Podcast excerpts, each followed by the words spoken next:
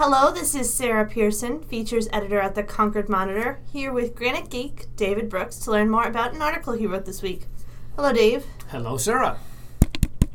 So, can you hear me okay? Uh, oh, I get it. That's a joke about my column. Right, because this week it's about augmented reality done by audio rather than video. Yes, exactly. Augmented reality. Um, so, augmented reality, which is not not the same as virtual reality. So, virtual reality is you put on these goggles and you see something entirely different than wherever you are. Augmented reality is you can still see where you are, but you get other information as well. And the way most of us have encountered it is, or heard about it, is through Pokemon Go. Remember that, that game? I guess it's still around, but it was a big hit last summer, where people would use their smartphone and look through it, and so they'd see wherever they were, but if they were in the right place, they'd also see one of these fictional Pokemon characters. That was augmented reality. The reality was there, but they were seeing something else. They were getting some other piece of information. So you wrote about this new augmented reality program called Aira that's just been turned on at the Manchester airport. Yeah, that's right. Um, and it exists at a whole bunch of airports around the country. Uh, just started in Manchester, uh, Boston Regional Airport. It's uh, a company called Aira, A-I-R-A, and it does augmented reality for the visually impaired and the blind. And so it can't do it with pictures, it has to do it with sound. And so basically, technically, it's a pretty simple system. It's you, you download the app, uh, and you click into it, and you are connected to a person at the other end, a real live person. Uh, it's basically kind of like setting up a, a, Skype whom they can see, and you let them see through your camera on your smartphone, and they tell you what they're looking at. And so if you're blind, you can use this person. They'll say, "Hey, you know, you're 25 feet ahead of you is a staircase. Be careful. Um, airports are just a great place for this because I mean airports are confusing, right? Even if you're, even those of us who are sighted, it's confusing. If you're blind, it's a real problem.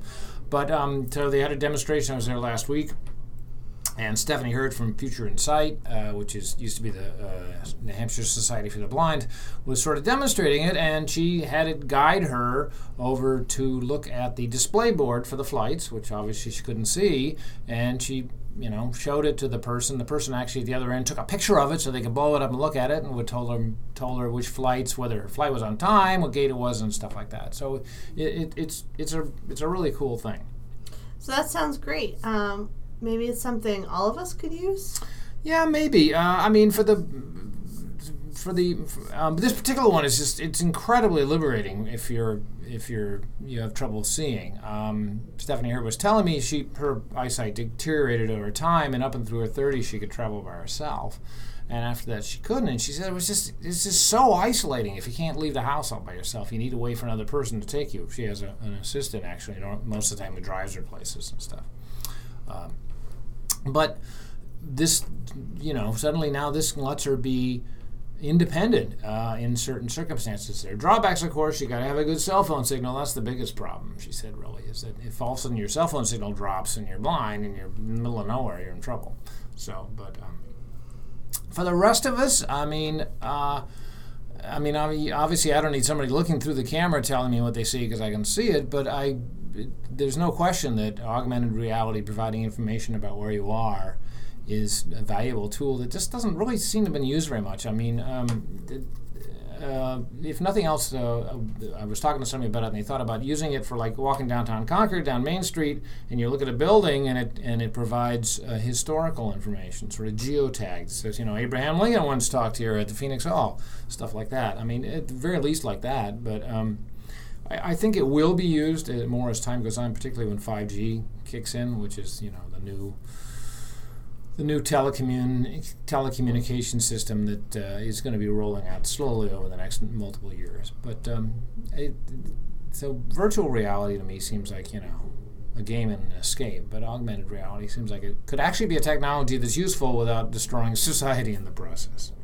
Well, probably more useful at the very least than throwing invisible plastic balls at invisible creatures.